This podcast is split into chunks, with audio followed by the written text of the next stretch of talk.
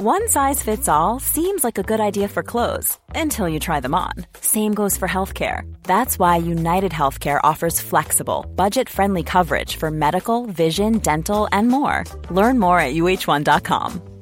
I'm Sandra, and I'm just the professional your small business was looking for. But you didn't hire me because you didn't use LinkedIn jobs. LinkedIn has professionals you can't find anywhere else, including those who aren't actively looking for a new job but might be open to the perfect role, like me.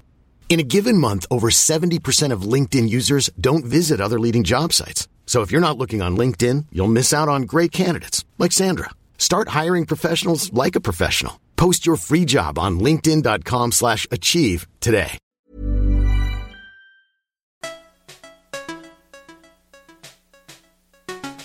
Hi there, you are listening to the Third Coast Pocket Conference, where your next great story begins. On this show, we share sessions from past Third Coast conferences featuring the world's top radio makers and podcasters. I'm your host, Dennis Funk.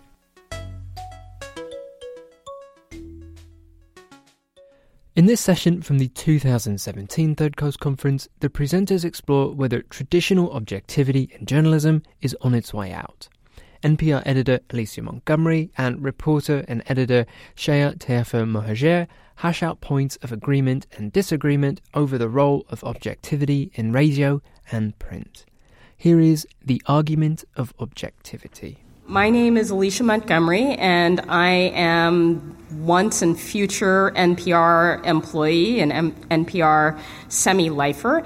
I'm going to be the um, the supervising senior editor and producer of Morning Edition, but before that I was at Code Switch. And my position is that objectivity has been given a bad name by the way it's been applied and misapplied in the newsroom. And that one of the keys to earning the trust of our audience and actually reaching out to new audiences is to figure out a way to repair our industry's relationship with objectivity and to embrace it. Um, a couple of the, and we're going to get into the details of the, the very divisive uh, issues of, around objectivity and, and the latest and most recent news, but Shaya? Um, and I'm Shaya Tayefe Mohajer. I'm uh, filling in for Lewis, um, but my feet are a little smaller. So, um, not that I've actually measured feet, I'm just saying I know you might have been expecting otherwise.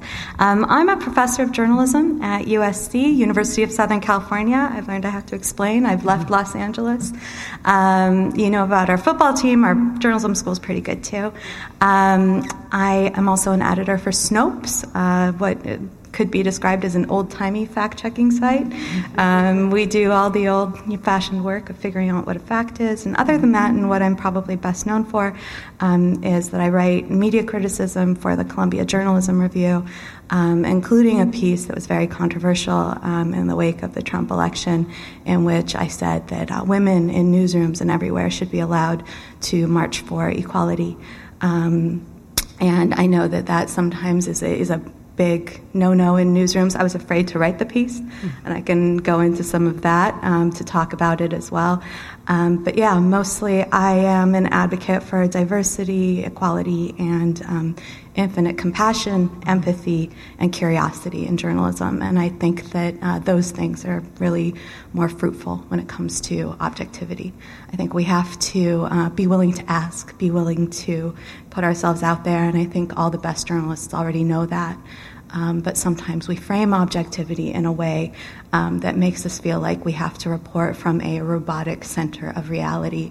And I would argue that doesn't exist.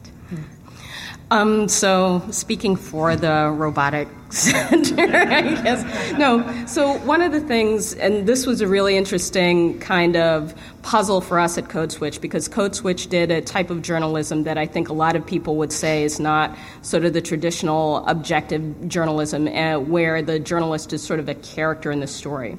But what I consider objectivity and what's missing from a lot of our newsrooms is asking our journalists, asking ourselves to figure out what our relationship is with the story.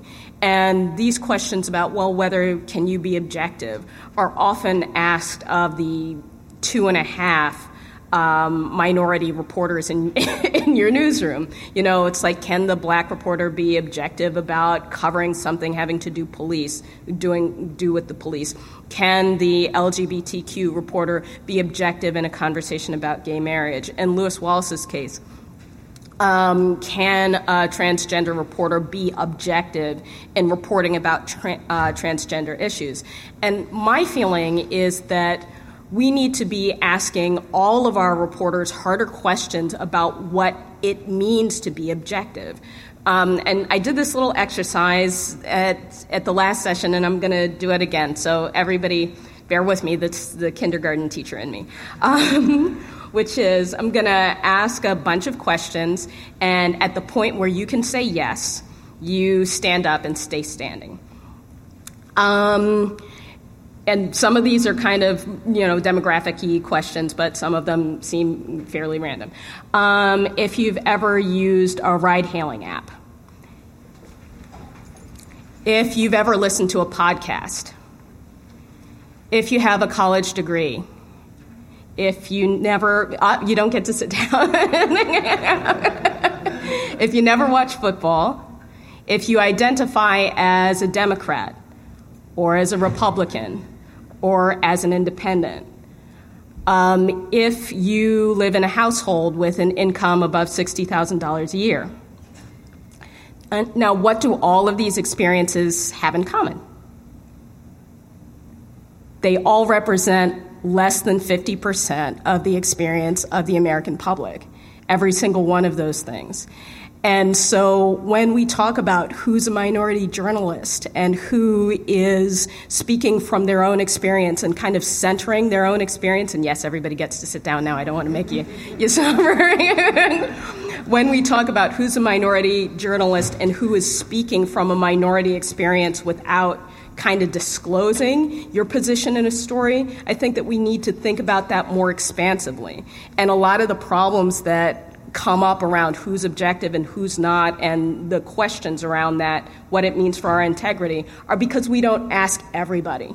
We only ask me or you or you know somebody else with some kind of uh, recognizable marginal identity if they can be objective. And if we asked ourselves as people with bachelor's degrees if we really can be objective about the student loan crisis or ask ourselves as people who identify with any political party, you know, any one of those political parties, if we can be objective about the other 75% of the population or, you know, between 50 and 75% of the population that identifies as something else. I mean, that is where we are losing audience. And I see a lot of the mistakes that you know mainstream media makes in covering minority communities they make the same exact types of mistakes covering communities that would, where people would not stand up and and say yes to those questions. And so i think that just trying to figure out where you are in the story and having that conversation with your editor and making sure that you're checking yourself and each other about whether you're being absolutely fair and whether you're you're representing the facts as as opposed to your point of view about the facts is critical to good journalism and getting that trust back. And so I'm one of those people who would be like, no, you can't go to the Women's March. And after Shaya um, uh, gives her, her remarks, I'd, I'd like to get into that a little bit more. Sure. So, part of, um, I had a lot of arguments in the piece, and I won't run you through all of them about why I thought um, it's okay for women to do this, but I'll start with the most basic. Um, since the dawn of his, his recorded history, women have not been treated as equals. And it's a really long history to hope to overcome in my short little lifetime. And so um, I don't want to um, you know, make light of all of our choices as we go through life and we try to treat each other well. Um, but they're very small things that um, may not change this history. We may all die knowing that people are not equals. I expect we will all die and sexism will still exist, racism will still exist. Um, but for my short while on this planet, I want to be able to say, I think it's wrong. And um, so for me personally, you know, and I won't dive again too much into this, but um, you know, I come from the perspective of being a Middle Eastern woman, experiencing post 9/11 America, experiencing growing up as an Iranian. Um, and sort of the villainy that's assigned to that through global politics, and always feeling like I needed to perform an exceptional goodness, to work harder, to be better, and to show people that not only am I not a terrorist, I'm the very best American you could hope for. I worked hard for this. Um, and so in that sense, um, thinking about how I had been treated in newsrooms, treated, seeing how women were treated in newsrooms, um, and seeing how women are treated all over the world, recognizing my exceptional privilege as an educated woman with a good job in an industry that I'm passionate about, um, I, I felt like there were, it's not just about me, it's about an entire gender, and um, I, would, I just want to stand up. And this is a moment in my lifetime when I can stand up. And I really hope that it doesn't offend anyone to demand equality. I think that's very important. That, um, and that's why I became a journalist to create equality, to create betterment, to advance um, the, the rights of the weak and the disrespected. And, um, you know, I'm not a stenographer for corporations or ruling elites or celebrities. I don't, I'm not just here to parrot the views of others. I'm here to tell the kinds of stories um, that can actually make change and actually make the world better. And um, sometimes that means identifying shortcomings, failures, and outright villainy. And I'm comfortable doing that. I did it for 10 years as a reporter for the Associated Press. I was very rarely accused of bias. And are you an AP person? All right. So, thank you. well, yeah, it was a it was a long, great career, and I really liked working for the AP. Um, in a way, it gave me the shield of being an AP reporter, knowing that my work was put to a rigid test, um, and editors you know, routinely, you know, worked on me um, to bring me to what they felt like was a fairer center. Um, I'm I'm a soft-voiced and you know easy to look at woman, but I'm going to tell you I was very difficult sometimes. Um, I disagreed and I stood my ground, and it was not the best way to be liked in every newsroom and by every editor. Um, but sometimes you do have to do those things, and you have to stand on your haunches and say, you know what, it's not the best way to tell this story. We're burying an experience, we're burying a life. Um, and yeah, so I'm not, I'm not giving a guideline for popularity or for comfort with rules. Um, but I was taught to question rules. I was taught to question power. I was taught to um, figure out ways around um, dogma and you know comfort with just like you know going along to get along. So, you know, in, in my experience, and so to back up actually a little bit off the Women's March and to talk about Lewis, mm-hmm. um, Lewis's story, I, and I'll disclose if there are marketplace people in the room, I think you have a great product, but I haven't listened to a minute of it since you fired Lewis. Um, and I, um, but I, and I don't know if maybe a show of hands, how many people here have trans people in their lives and in their lives in their communities? So a lot of us have that. And, um, and before knowing Lewis, uh, we talked by phone after he was fired. I was very worried for him. Um, as you all might know, trans people live very vulnerable lives. They are booted out of jobs. They are disrespected in public and private. Um, and uh, I was, I was honestly worried that he might do something to himself because I had seen that in my life with someone who had lost a job. And I wanted to comfort him and to know, for him to know that um, this question of objectivity was something that I had thought about for decades and that I was afraid to raise to the face of news organizations, and that he had been brave and it was the right question to ask, and I wish he'd been offered a conversation. Um, but, you know, I'd, I'd worked for a site called TakePart.com for a long time. Um, and my editor had come to me, um, and this is before Lewis, and she said, um, We have to figure out who we care about, what we're passionate about, and who the worst treated people um, are right now. And I went around and I looked, and this is back when gay marriage was not yet legal. And um, but even then, I looked and I said, trans people are victims of poverty, not victims of poverty, victims of murder and violence at rates that are far exceed LGBT communities. Um, the suicide rate, the poverty rate, the unemployment rate. This community suffers an inordinate amount, mostly because people just don't like them or just refuse to respect them. And so, you know, we did a lot of stories about the trans community and coming back to Lewis and him losing that job, I thought, my God, here's this brave kid who um, offers, who got his dream job and um, was booted from it because he dared ask a question that had sat in my mind for years. Um, and so, sorry, I did kind of really go on a rant, and I promised you I wouldn't. Um, in terms of, of that conversation, I'm, and sorry if I've pigeonholed everyone else's argument about this um, into another, but um, I am curious what people think about um, that, and if I mean, how many people um, sort of saw it, supported it, how many people saw it at all. Actually, I should ask first. You, you saw it, the objectivity uh, post that Lewis had, and did you guys talk about it in your newsrooms? Yes. Can we talk about that a little bit? What was the response? You want to grab a mic?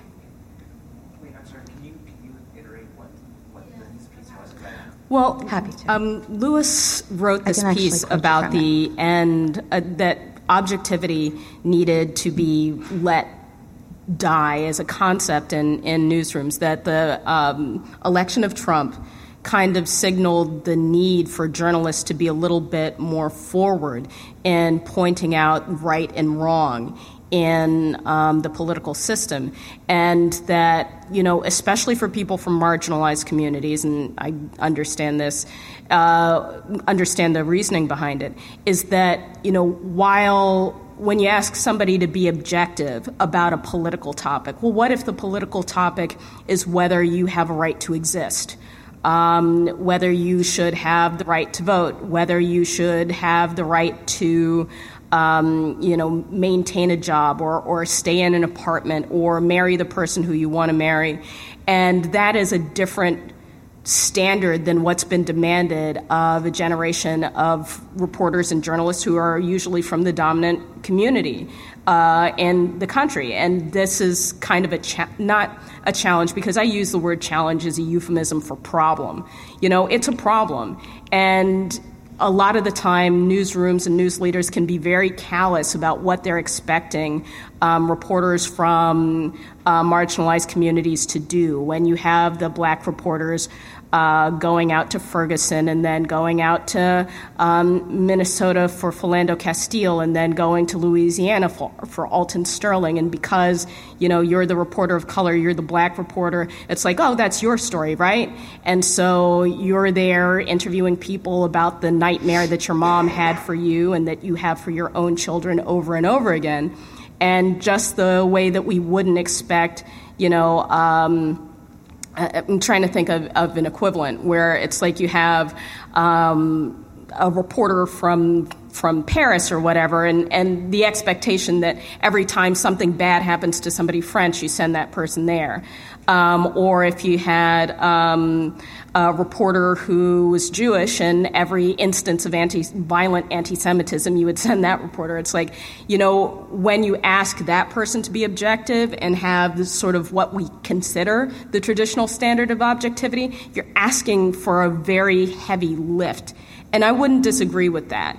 I mean, I think that, you know, there's this kind of false um, opposition between a diverse newsroom and a an objective newsroom, which is that you know you bring in people from um, an underserved or a marginalized or minority, whatever word you want to use for it, community, and they obviously can't be objective about this list of issues.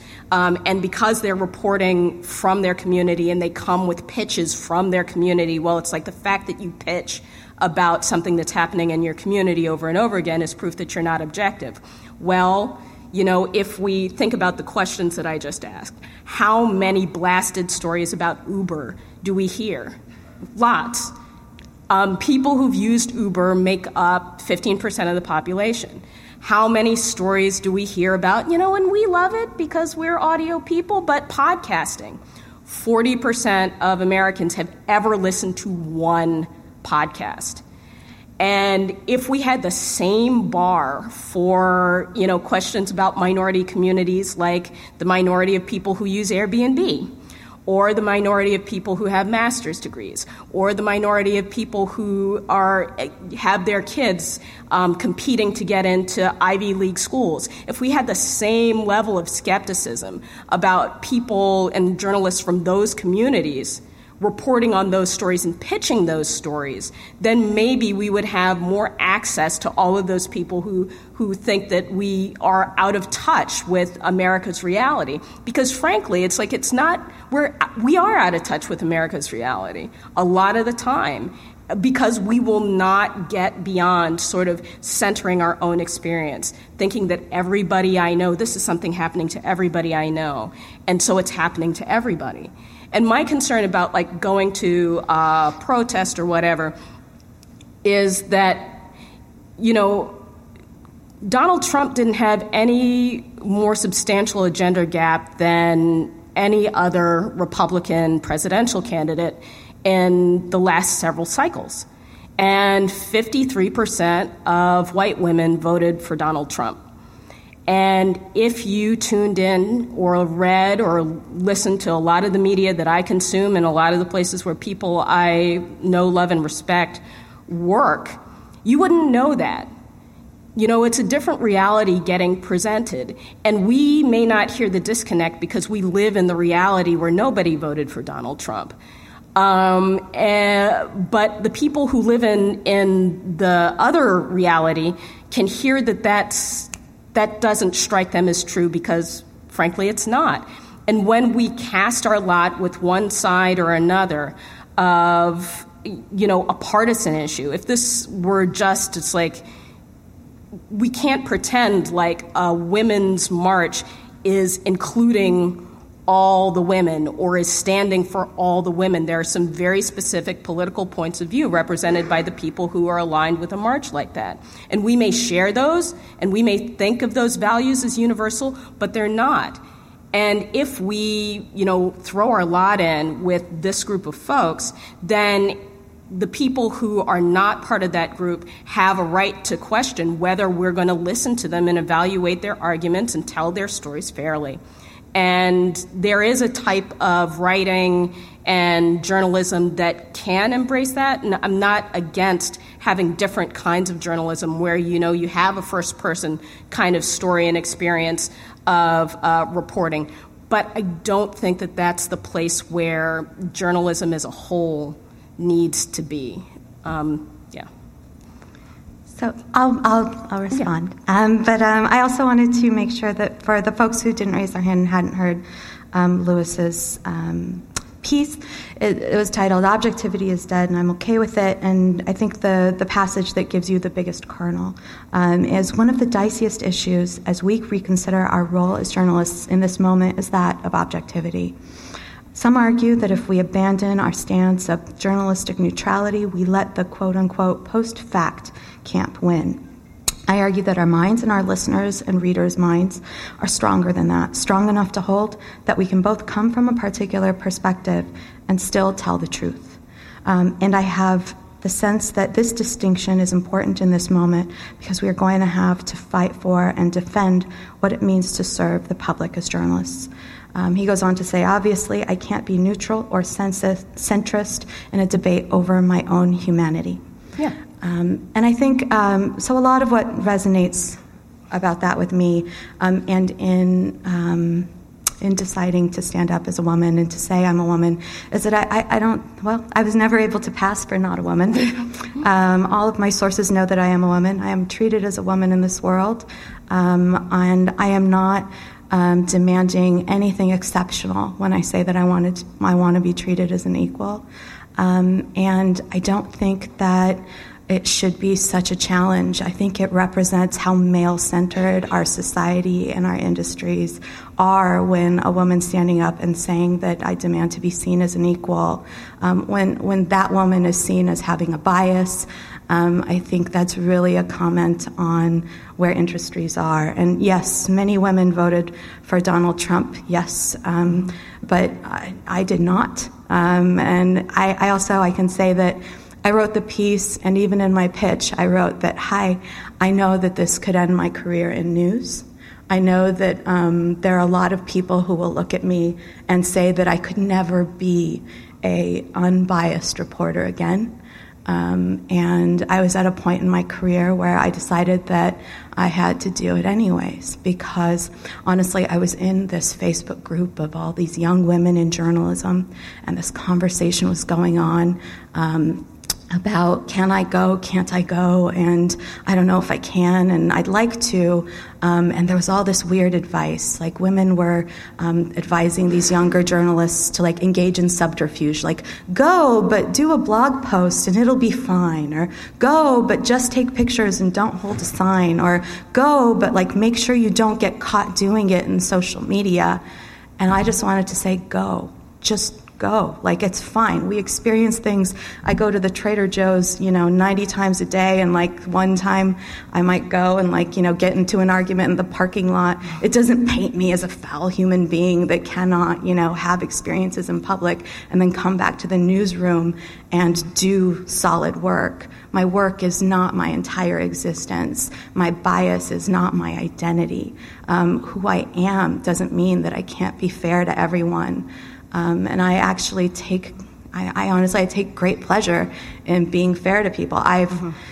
interviewed white supremacists. I've interviewed um, people who have very reductive views. I've, you know, we've all done this strange work where you are face to face with someone who you are diametrically opposed to politically and personally, but they, they never know it and they never find out about it, but your questions are informed by your understanding of yourself and how you're, um, you know, how you've dealt with the information that they've interpreted differently.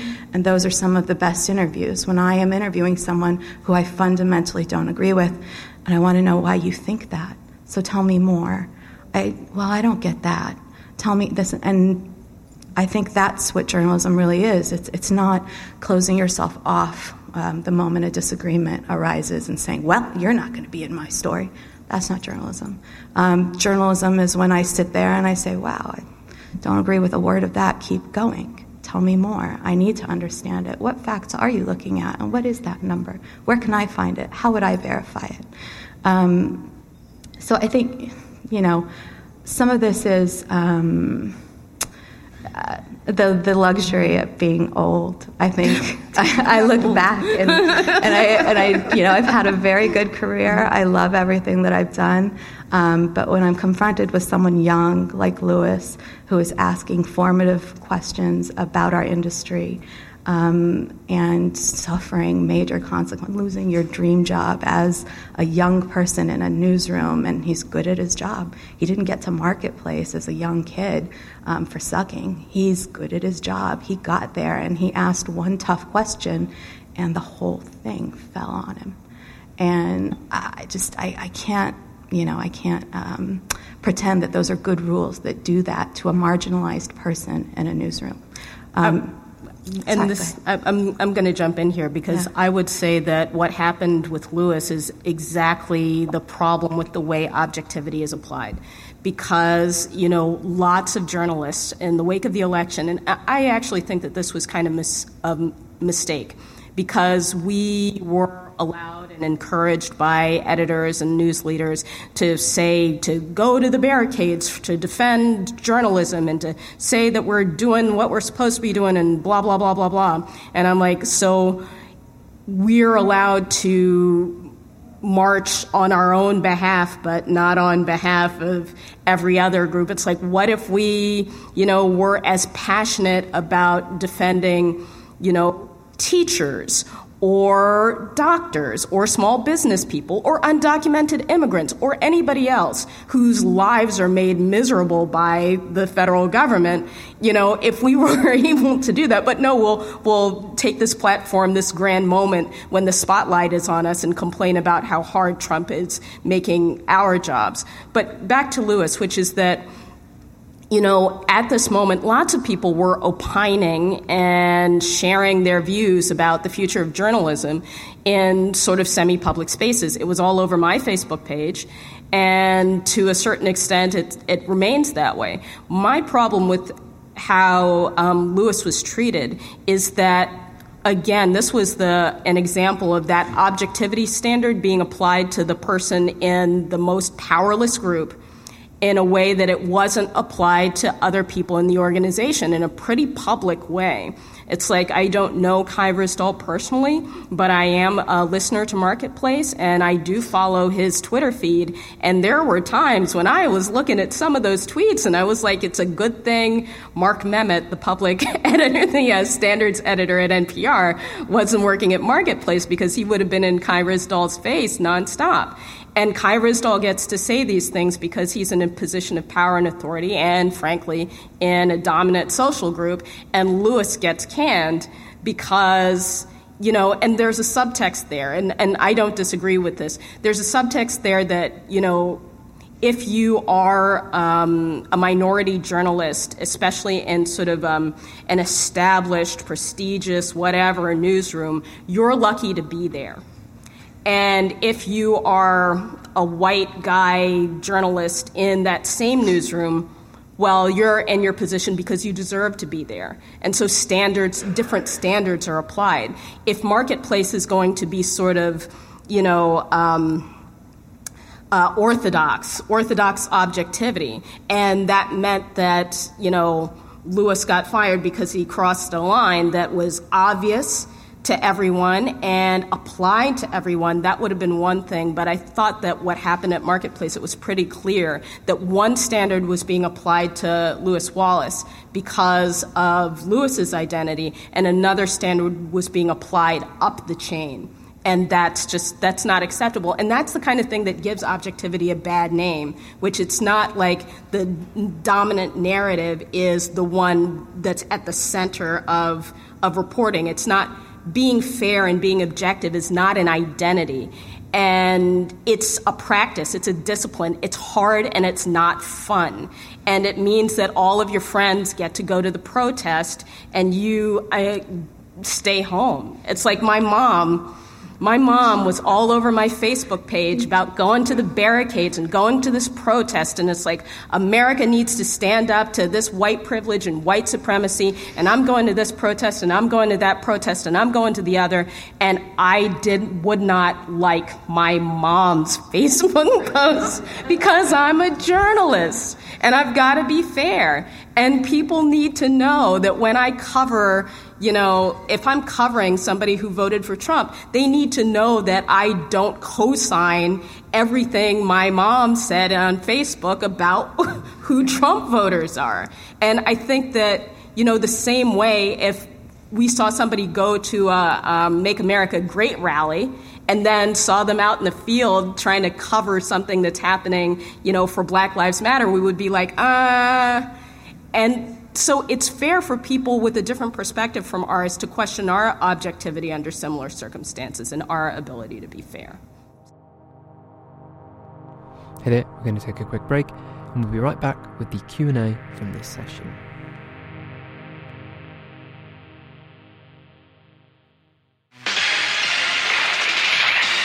You're listening to Chicago's Progressive. Radio Adventures. This American Life. Am I right The show about all the unseen. Are you tired of endlessly searching for good radio stories? Or maybe feeling overwhelmed by the amount of podcasts filling up your feed? This is Radio Lab. I'm Jad Abumrad. Well, worry no more, because Third Coast has you covered. I'm Gwen Macsai, host of Third Coast podcast Resound. Resound is a themed, hour long mix of the best in radio and podcasting from the past and present. We've been carefully curating nothing but the best stories from around the world since 2004, and we have a treasure trove of amazing audio. Each episode is bound to have something to fit every listener's individual taste personal stories, essays, sound art, mystery stories that twist and turn, and other audio experiments. So stop searching. Subscribe to Resound today and treat yourself to the finest stories ever told in sound.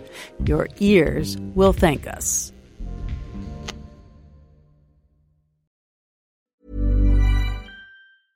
Hey, I'm Ryan Reynolds. At Mint Mobile, we like to do the opposite of what Big Wireless does. They charge you a lot, we charge you a little. So naturally, when they announced they'd be raising their prices due to inflation, we decided to deflate our prices due to not hating you. That's right. We're cutting the price of Mint Unlimited from $30 a month to just $15 a month. Give it a try at mintmobile.com slash switch. $45 upfront for three months plus taxes and fees. Promo rate for new customers for limited time. Unlimited more than 40 gigabytes per month. Slows. Full terms at mintmobile.com. Hiring for your small business? If you're not looking for professionals on LinkedIn, you're looking in the wrong place. That's like looking for your car keys in a fish tank. LinkedIn helps you hire professionals you can't find anywhere else, even those who aren't actively searching for a new job but might be open to the perfect role. In a given month, over 70% of LinkedIn users don't even visit other leading job sites. So start looking in the right place. With LinkedIn, you can hire professionals like a professional. Post your free job on linkedin.com slash achieve today.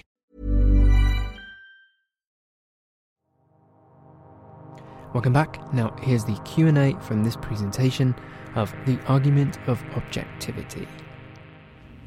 Test, test. Here we go. Hi, um, Alicia. I'm Ashley Ahern. I host the podcast Terrestrial, and I'm working with Sasha. I'm loving it. Yeah. Um, so our show is um, it's the We're Fucked Now What podcast on the environment and climate change. And so I struggle with this idea of objectivity. From where I sit, though, it's interesting because it's about the science. And the scientific community is in pretty strong lockstep about what, how things are looking and how we've contributed to the situation. Um, so I was just really curious to hear your thoughts about, you know, both of you, when you approach, you know, we're trying to make a show that will appeal to people who maybe come from a variety of backgrounds and are not necessarily like preaching to the, you know, the choir, as they say. Um, but I do operate from the basic premise that the facts are the facts, and so that dictates where we start the story as opposed to trying to convince people. I always say it's emphasis on the now what, not emphasis on the we're fucked. Like, we don't need to hear any more about that, right? So I just love to hear both of your thoughts about how you would think about a show like that. Um, you know, being a, I think, very prototypical, prototypical social justice product of the New York University School of Journalism, um, I was taught that like it's not good unless it's changing something.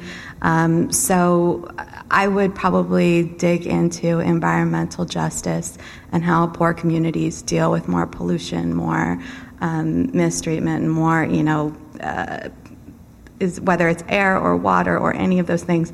You know, and we know that Flint has dirty water. I'm here to tell you a lot of places probably have dirty water. I think it's weird that that story didn't explode differently with more of us getting going out there investigating our water.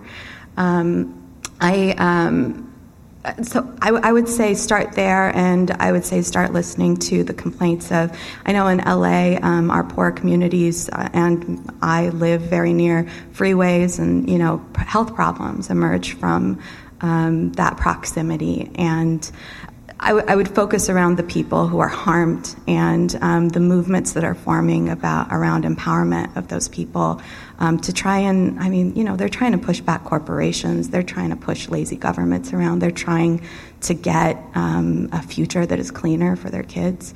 Um, that personally since you asked personally those are the stories I'd like to hear more of. Um, I think that one of the reasons why um, traditional media kind of overcorrects in an election year. It's like all of a sudden we're hearing from folks who we haven't heard from for three years or whatever, and we're going to parts of the country that just kind of disappear from our view.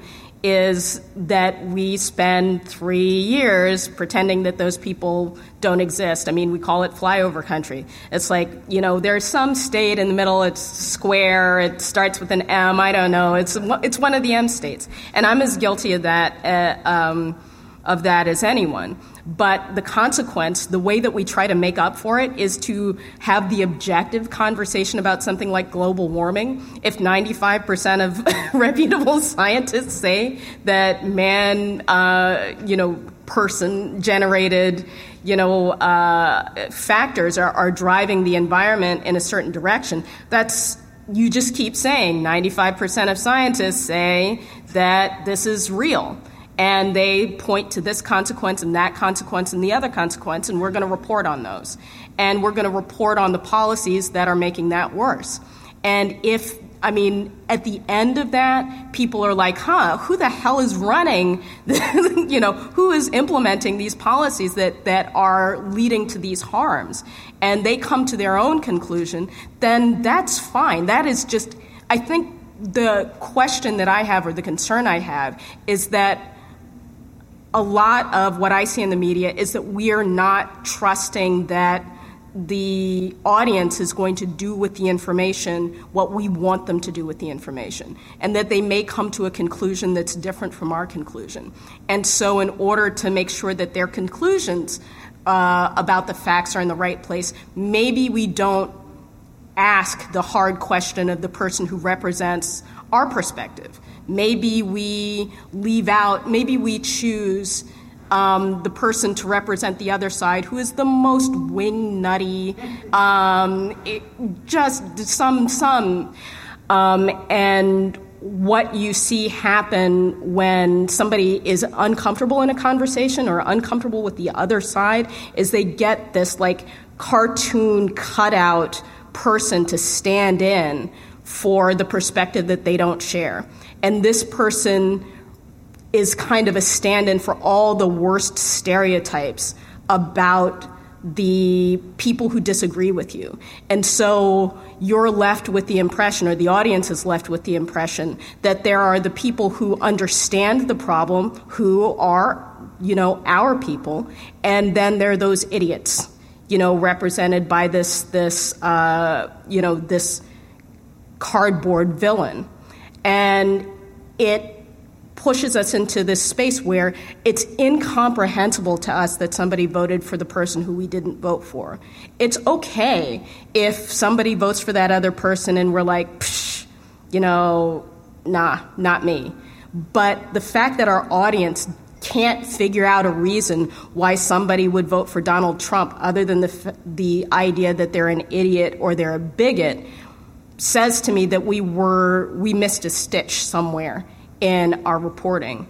And how that works out in environmental coverage, I think, you know, something that I remember, and this was years and years and years ago, um, and this was a story that was on NPR, done by a reporter whom I love. And it was in Africa, and it was about some kind of endangered animal. It was like the elephant, some elephant somewhere. And people from the village were, you know, massacring the el- elephant. And we heard from the people who loved the elephants and the scientists who were about preserving the elephants. And then about four minutes into this five minute story, it's like, well, you know, a lot of the people in the village say that they're killing the elephants because they're starving and this is the only way for them to make money to feed their families. And I'm like, wait a minute, so why weren't we talking about that before? And I think that when we talk, see that in environmental coverage, it's like, you know, some of the tension points are these places where people had a way of life that was based around, okay, doing shitty things to the environment. That, you know, we didn't understand how shitty it was 50 years ago, what you're doing to the environment, but we understand it now and we want it to stop.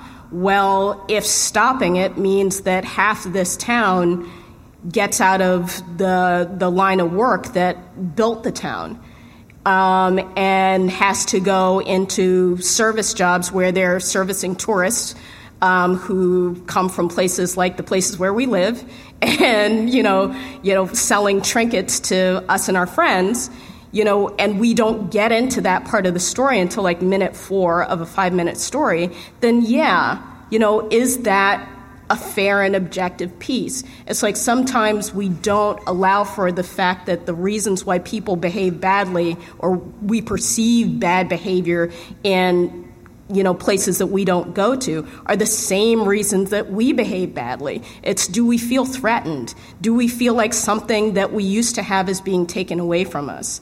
Do we feel like no one is listening to us? And and and having that same level of understanding for people who aren't part of our communities is i think it's critical Hi, I'm, I'm Ramteen Arablouei. Hi, Alicia. um, I don't work in news. I work in uh, programming at NPR. I produce podcasts. But there's been a question that's kind of been bugging me, and that some of my colleagues have been talking about. And I want to get your guys' take on it. Um, uh, so the first part of it, the first part of the question is that I think we hear often that um, where you know the news, especially like NPR, for example, isn't reaching like the real people in America or you know the heart of America. But like if you look at the statistics, 80% of the population lives in urban areas, and the majority of Americans didn't vote for Trump, and the majority of Americans who didn't even vote don't agree with any of that. Um, and so I, I kind of take issue with the idea that we're not like talking to real Americans. I, I just don't understand, and I, and, and I think because of that, there's this weird overcompensation that causes a weird object like thing in objectivity. And I want to use an example. The Daily did a piece I think a week ago that was about a guy who walked into a Iraqi restaurant in Portland, and if you actually went back and listened to it three times, and almost 80% of that piece was dedicated to the soldier, um, and I think it's this weird thing where white people, in particular, have this affinity with the military, or white people who go through hard things. And in that particular piece, this guy, the Iraqi, I don't know if you guys heard it, but basically an Iraqi restaurant owner who's walking down the street one day, going to school, is bl- essentially blown up by a car bomb. His story brings him to the US, he opens up a restaurant, and then one day, years later, an American soldier walks in and attacks one of the waiters in his restaurant. And I think that overcompensation leads to things like that, where you see such an emphasis on like the military person's story. Like what pain did they go through to then come in and like beat somebody up for no reason? Or like, you know, they, they killed 10 people, but you know, that's just something that happens in war, you know? We kill brown people. And so I think that kind of um, Yes, the question the question I want to ask you guys is what's your take on that kind of like nuanced lack of objectivity in my view? Where there's an affinity with like your in group or your in group race group, and it leaves people like us out. You know, I I want to address this directly because I don't want to leave the impression that that is not a problem, and it is a problem in our newsrooms because it's like, oh, we just discovered you know all of these people in all of these states that you know don't share our experience, um, and so we're going to give them sort of an open mic in a way that we wouldn't give it to to the people around us. Um, the storyline that you're talking about you know, as a Code Switch person, one of the reasons why I was part of Code Switch and why I was part of Tell Me More and you know just about every diversity project there was at NPR is because the narrative about you know non-white straight cisgender people is often about how we're getting saved um, by white folks and it's like, you know, the story about, you know, a community in crisis in, you know, in Washington, D.C., someplace, you know, miles, just a couple of miles away from the headquarters, is all about the white person who went in and started a program to educate the poor children in this community after school. When there are f- literally 15 uh, grandmothers, aunts, uncles, nurses, cops in those same neighborhoods where you know they've just been laying out another uh, plate at dinner, or they've been opening their house and letting kids do their homework in the basement, or they've just been you know trying to chase the drug dealers off the corner with the broom, you know, for years. But we as news media don't pay attention to it until there's a white savior. And I think that part of what you're talking about, where this, there's this kind of overcompensation now that we figured out that we missed this story about what was happening in. Um, in big parts of the country. I, I, think that that's part of the same problem with la- lack of objectivity. It's like, you know, there is a narrative among the people who uh, run the media, and this, you know, NPR is no exception, that you know, racism and the other isms are dying phenomena that are carried out by a few people who we don't like and places that we don't go, and it's not hurting anybody. So, a story that happens about some egregious racist incident or Islamophobic incident or all the transgender people who get murdered, you know, in American cities, that's not really newsworthy. And it's not really newsworthy. It's kind of a local story. It's not really a trend. We don't want to let you know, scare people or frighten our, our audience.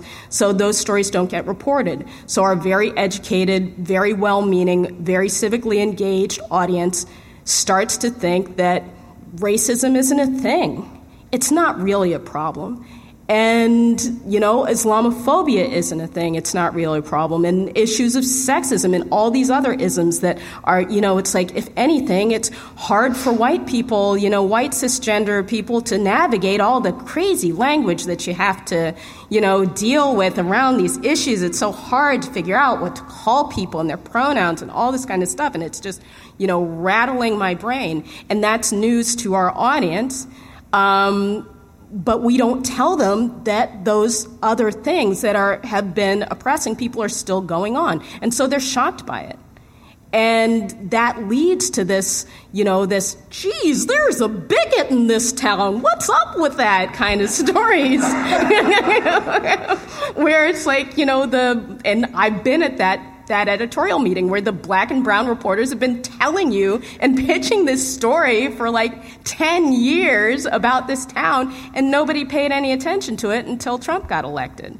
So, yeah. And I, I would only add so, um, what you're observing um, about that imbalance, I, I it's something that Lewis actually notes really well in his piece. Um, we have an intrinsic bias um, about what we're interested in. And I know I'm interested in different things than most of my bosses have ever been interested in. And I know that when I pitch it forward, well, Brian likes it when there's like a pretty lady. And I'm sorry, literally, this is the bosses that I've had. There's a you know a lady who like fixed it, or I know, and and I you know you try and work um, into the system that exists because we can't torch anything above us. So you, you try and like push past it. But in those instances with um, story imbalances that are gross and obvious, I think that there's, you know, rules of thumb to sit there and think, um, you know, okay, so my story does discuss a person of color.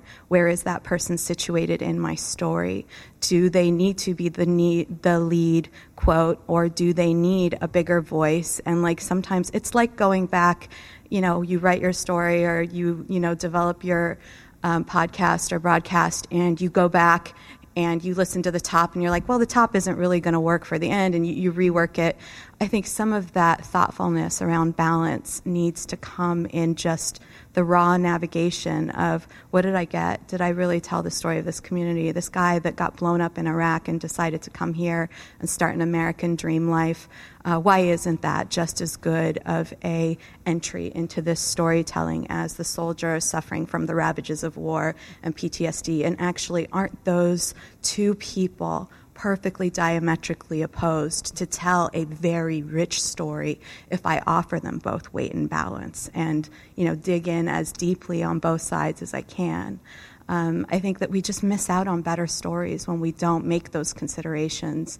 Um, you know, even after you've had reporting, and if you have to make another call and go back and you know try and get more, um, I think it's worth it to do that stuff, and um, it's always paid off when I've done it. And I think it's worth calling calling that out it's like if a guy goes into a place and he shoots up the place, and the guy is Muslim, or even like vaguely Muslim adjacent, some you know somebody from Southeast Asia or somebody whose grandparents are from Southeast Asia. It's labeled a terrorist uh, a terrorist incident, and if some that same scenario plays out and it's a white guy with the gun, it's like what did he get a hug this morning? Was he lonely? Did he need? you know, he off his medication? Did he have too much sugar? And it's like, you know, the idea of objectivity is you apply the same standards to every single instance, regardless of your relationship to the person in the story.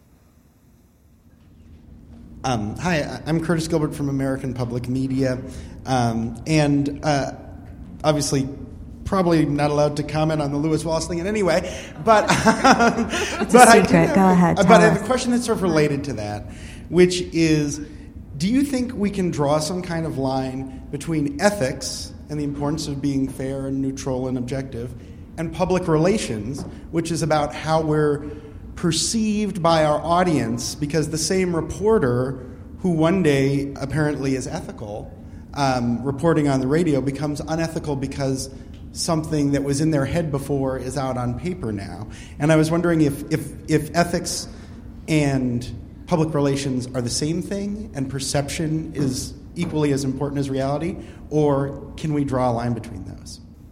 We have wildly differing views here. I'll start with mine. I think. Um, so here's the thing: when I when I decided to write the Women's March piece, um, it reads as like a betrayal of my resume. Right? I had been this like straight news reporter for ages, and then like it's almost like a coming out. Um, I have thoughts, and I think equality is good, and I'm going to say so. Is apparently like a moment of controversy that you know um, is surprising to a lot of people. And a lot, I can't tell you how many emails I got from women. You're so brave. Thank you for saying that. I've been afraid of saying that. I've been in newsrooms for years, and I can't tell you how many times I just I looked at that and I thought, well, shit. Like we've really let down you know, I wish half of our newsrooms, but a small percentage of our newsrooms who would have liked to be able to say this stuff out loud, or at least have a conversation that doesn't threaten their employment and livelihood. Um, I think that there is a problem, and I think, you know, marketplaces move to fire Lewis is reflective of, yeah, corporatism, PR, um, deciding that, like, this kid is some sort of public liability, and, um, you know, how dare he denigrate our brand and concept.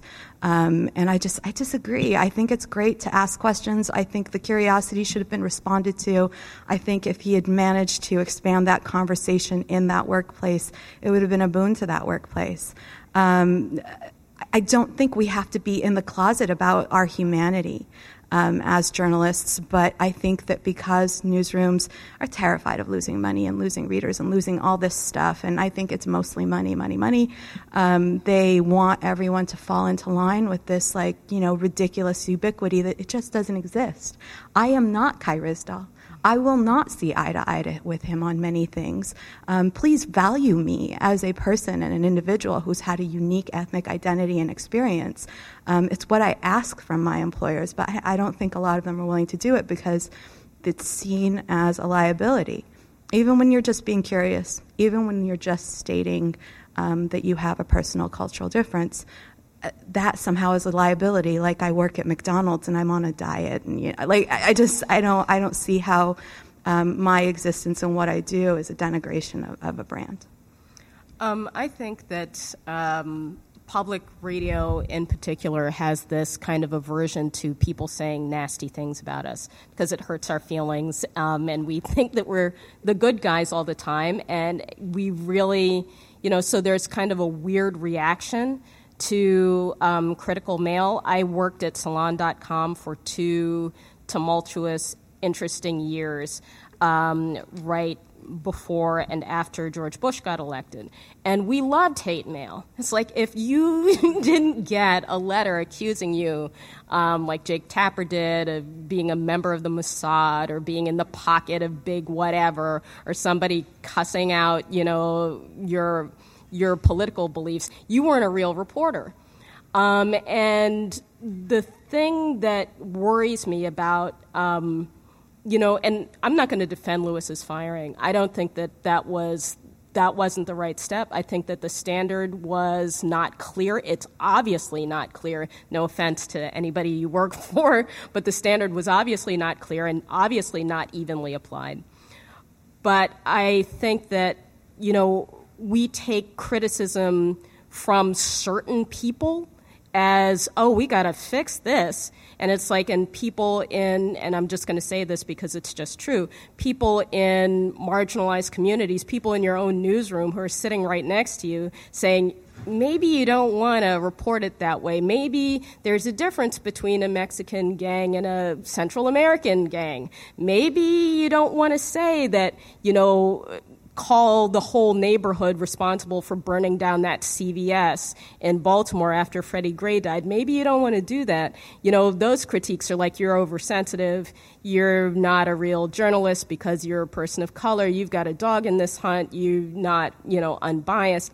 You know, if you have someone who is trying to correct a mistake that you've made, then, you know, as a journalist, that's a good thing. If you're telling, if you're trying to placate people who have an unreasonable critique of your work, then you're just being a coward. And the world really does not need cowardly journalists. So, yeah, you, you know, PR is out there for, for all those folks who want to do that. Oh, no offense to the people who are PR professionals. I know a lot of them. Good people. Hi, um, I wanted to thank you for your list of questions in your handout. I know we haven't explored it at all, um, because I think one place to begin is with more self-awareness and how um, and how we occur to ourselves, and then how we occur to others. And I think questions are a really good way to get there. And uh, like something I ask myself is, whose suffering do I identify with? Whose joy? And am I free to, to be an individual, or am, am I forced to be a stand-in for my group? So I was wondering, given that you obviously are good at, at these questions and coming up with them, because this list is fantastic, and I plan to put it up in my uh, little cubicle. But um, how do we meaningfully incorporate these questions into our process when they aren't already part of the culture? So I think that's where we get stuck: is that we know the questions. When do we ask them? How do we make them right in the in the DNA of our work? Um, for me, the the place where I remember this being sort of a really tough thing is whenever we talk about you know, daycare and the high cost of daycare. And, you know, that, eh, who can be against, you know, affordable daycare? Um, but one of the things that occurred to me is that, you know, there's no such thing as big daycare. You know, there's nobody getting rich providing quality child care for folks. And so, where am I in that story, and where is my news organization in that story? Well, my news organization is full of women like me with degrees and not just jobs but careers and ambitions uh, that take us out of the home for 10 to 12 to 14 hours a day. It's not full of women who make their living taking care of other people's children, which is a tough job, which pays almost nothing. Um, and why are, when we are telling a story where we think that there is a great outrage, a great outrage that, you know, attention must be paid to this. Where are we as far as the people on, and I hate to say the other side because it's almost never one side versus another side, but it's like when we talk about things that are, we consider sort of universal goods, and we don't want to talk about the part of this argument where we may be part of the powerful class. I know that, you know, in this discussion and in this group, you know, maybe it's because of where I work, we are part of the establishment. That's just not, I mean, seriously. We're, you know, the establishment's long haired brother. We're the, we went to Brown and, you know, the other folks went to Harvard, but we're part of the establishment and we're part of the economic power structure, and we're shot callers in the economy and in the culture. And when we see sort of our needs, we prioritize our needs and the suffering of people who are like us over the people who may be, you know, struggling because they're trying to meet our needs, then that's where that's the place where I wish that we asked more hard questions. It's like, why do we think daycare should be cheap? Do we think it should be cheap because it's typically provided by, you know, women who are poorer, women who are more likely to be less educated, uh, women who are more likely to be people of color? Is that why we think it should be cheap, even though we all, I mean, I'm an NPR listener. I know how important early childhood development is. Why do I think I should be able to get that for four bucks an hour? And nobody asks that question in the course of all of our conversations about, you know, childcare policy. And I wish that, you know, we were open to the idea that somebody else out there might see us as the overlord in a story or see our position as being the, the position of the oppressor. I just add, um, yeah, making this stuff daily habit can be difficult. Um, it's unfamiliar. Um, and sometimes people find this conversation patently unpleasant. Um, and I think that um, it takes a very respectful and dignified treatment. Um, and it's honestly, I've, I've, you know, prostrated myself on like altars of power to say, may I please bring this up? It's important to me, and I think it might be important to others. Um, and um, you know, I that's my take. Everyone has a different tack of how you have difficult conversations, but um, maybe engaging off deadline, maybe engaging um, in moments that we are having those casual conversations, taking people aside privately, I find works. I've had to address moments where, um, even with my students, where the boys are kind of bigfooting one of the girls, and it's it's an ugly look from where I sit, and they're kind of bullying her, and they're kind of taking, and I just have to set them aside and say, gentlemen, this is not how we treat each other in the newsroom. And when she has a question, you wait your turn. And I'm telling you this now because I care for your careers and futures. Mm. I want you to be liked and I want you to be understood. And when it's your turn, you can have your turn. And it really, and I, you know, I'm a lecturesome, old, like kind of, you know, fuddy duddy soul. So I think people, you know, kind of come to expect it from me but do it in your way. Do it in and do it privately, sometimes respectfully, all the time, um, and just try and remind people. Because what I find is most people aren't trying to be shitty. Most people are really trying to like do well, and they just kind of get lost in their own habits and their own thoughts and their own um, feeling of self worth, which sometimes is like you know just inching out others around them, mm-hmm. and they don't really see it. Um, so a little bit of politeness in, in every interaction in journalism, I find goes 10 miles further than being anything different. No, I actually do feel bad because it's actually not a question. It's, I was actually going to offer a response to the first question about how to uh, speak to a more ideologically diverse audience and not turn the person who disagrees with you into a cartoon caric- like caricature of, of uh, what you disagree with, and that is to uh, find someone who has had a transformation uh, on that issue. So, for example, on the issue of climate change, I'll, I will actually give a specific example.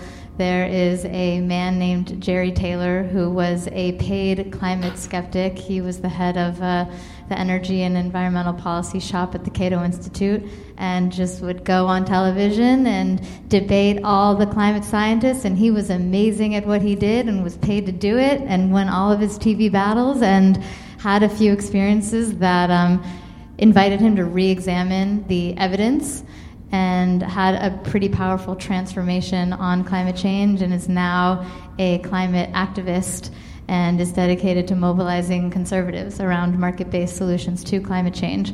And um, what is uh, helpful about these these kinds of these people, I would say, is yes, yes, okay, they made a switch fr- from one you know place to another, and in this case, being from climate skeptic to climate activist. So that will certainly speak to some people more than others, but they can speak both languages. And not only does he speak both languages, he like wrote the talking points for the climate skeptic. So he's like fluent in both languages. Um, and um, that, that's A. And then B, um, oftentimes these changes aren't necessarily from like one position to the opposite position. Um, it's often from f- feeling certain about something to actually like being uncertain or, or, or just developing more of a, of, of, of, of, a critical eye and a critical mind and a critical self-awareness. So there's, there's more kind of nuance to the story than just like shifting from A to B. And now I'm going to be even more shameless.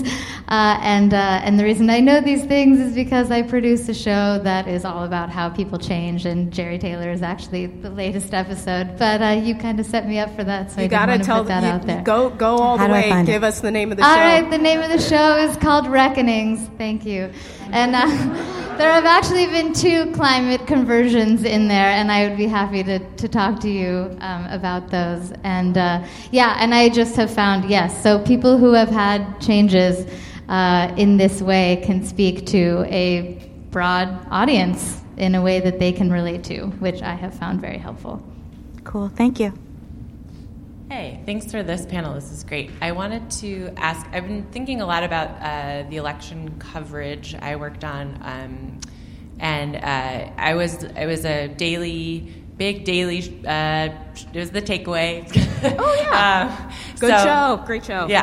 Mhm. So uh, when I was working on it, um, I was the only woman in the control room, and there was a male host, and this was during the. Uh, you know, first female nominee for president, um, and it just was a really. I found myself in situations where I was like, defending the woman nominee for president, even in internal discussions in the control room. And I, I you know, I'm, I'm honestly like I'm, I wasn't like a woo Hillary, you know, like I'm a journalist. Um, and I guess it just it left me feeling like I, I just don't know how to navigate those conversations when like no one around me saw and then I just would like edit sexist things out of tape Yeah. on my own, um, which is another story. But I, I just am not sure how to handle that. Like, I, I mean, I, hopefully we'll be in this situation again, right? Um, that we'll have another woman nominee or we'll have another person of color nominee. And it just, how do you manage those situations when you're the only one in the room?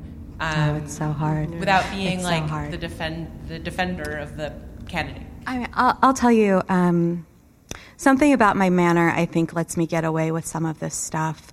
Um, but you know, sometimes when I hear an outright sexist comment, like I'll say, "Cool take, bro," and let you know, it's just like it's a little comment that lets them know, like, a that's gendered, b like, oh god, hot takes, give me a break, and you know, it just kind of like it sets up that like I'm being a little sarcastic and I don't care for this. Um, I also. Um, you know, and I honestly prepare to be disliked.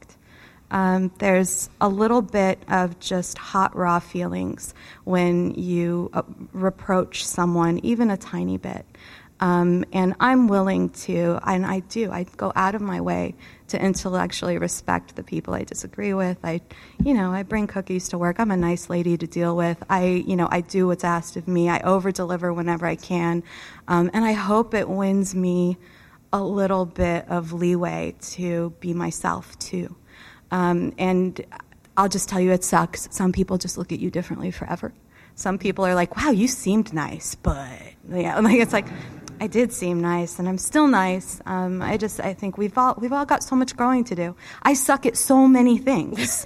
I, I want to be better at so many things. I want other people to be active in their growth too. So, and if I don't get it, then tell me so. If I just, you know, reproached you and I was wrong and you're actually super woke and awesome, uh, awesome. Like, let's talk about that. That's fine. Um, yeah, I I wish I had like something prescriptive, but it's actually like you're entering an an a place of vulnerability, not just for yourself but for others. So you have to just try and approach it with tact and grace. Um, I also bring the cookies to the newsroom meetings. I don't know if that's like a, you know, uh, um, kind of a, a good tactic, but I think that you know, in a newsroom, you're in a position. The whole business of the newsroom is to call to stand for truth, and truth is uncomfortable. And this whole idea that if you're the woman in the newsroom, that, you know, think about the people in the newsroom, and this is actually something that I've dealt with more times than I care to, to count, is that who do we think needs to be liked in the newsroom? Who needs to be likable in the newsroom? You know, who is being mean and who is being, you know, demanding of perfection because that's the standard. It's like you don't have to be, you know, we don't all have to leave the newsroom being friends. We all have to leave the newsroom knowing that we got to the hard truth and we're able to deliver that to the audience. And I am like, no apologies for, you know, calling people out on that kind of thing. I mean, there's a way to do it and a way not to do it. It's like, you know, but you sometimes you just have to deliver sort of a hard check to people. When they say something sexist in the control room, you ask them, it's like, are you cutting this, you know, with this in mind? Because I think you're wrong on the facts you know, and take the chance that that person's going to say, oh, she's mean. I mean, it's like, come on, it's a newsroom. Are we all, you know, y- you as the woman are just, you know, supposed to be there delivering the hugs and the good feelings? No, you're there delivering the facts just like anybody else. So don't be shy about telling somebody what the truth is and when they're taking your product, your, you know, your story in the wrong direction. Yeah. Yeah. Lastly, I would say it's about the story. Yeah. Every single some you know sometimes people will be shitty to you, and you know you'll be at work and you'll mm-hmm. go home feeling like garbage. The only thing that makes me feel good is the story. I look back at the story and I said, you know what, I produced. You know what, it killed. It was mm-hmm. great. Like we did a really good job. So where my defenses go all the way up is on the story. And I maybe sublimate myself too much, but I have health care and I see a therapist regularly. Well, thank you. Yeah, any questions for me in person?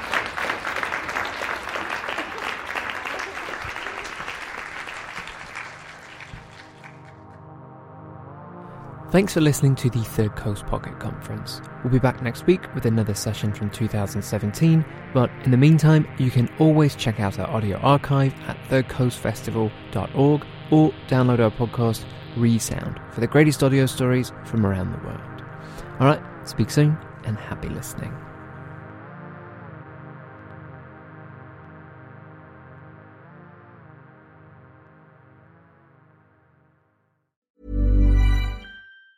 Ever catch yourself eating the same flavorless dinner three days in a row? Dreaming of something better? Well, HelloFresh is your guilt-free dream come true, baby. It's me, Keke Palmer. Let's wake up those taste buds with hot, juicy pecan-crusted chicken or garlic butter shrimp scampi. Mm. Hello Fresh. Stop dreaming of all the delicious possibilities and dig in at HelloFresh.com. Let's get this dinner party started. Hey, it's Paige DeSorbo from Giggly Squad. High quality fashion without the price tag. Say hello to Quince. I'm snagging high-end essentials like cozy cashmere sweaters, sleek leather jackets, fine jewelry, and so much more. With Quince being 50 to 80% less than similar brands. And they partner with factories that prioritize safe, ethical, and responsible manufacturing. I love that. Luxury quality within reach. Go to quince.com slash style to get free shipping and 365 day returns on your next order. Quince.com slash style.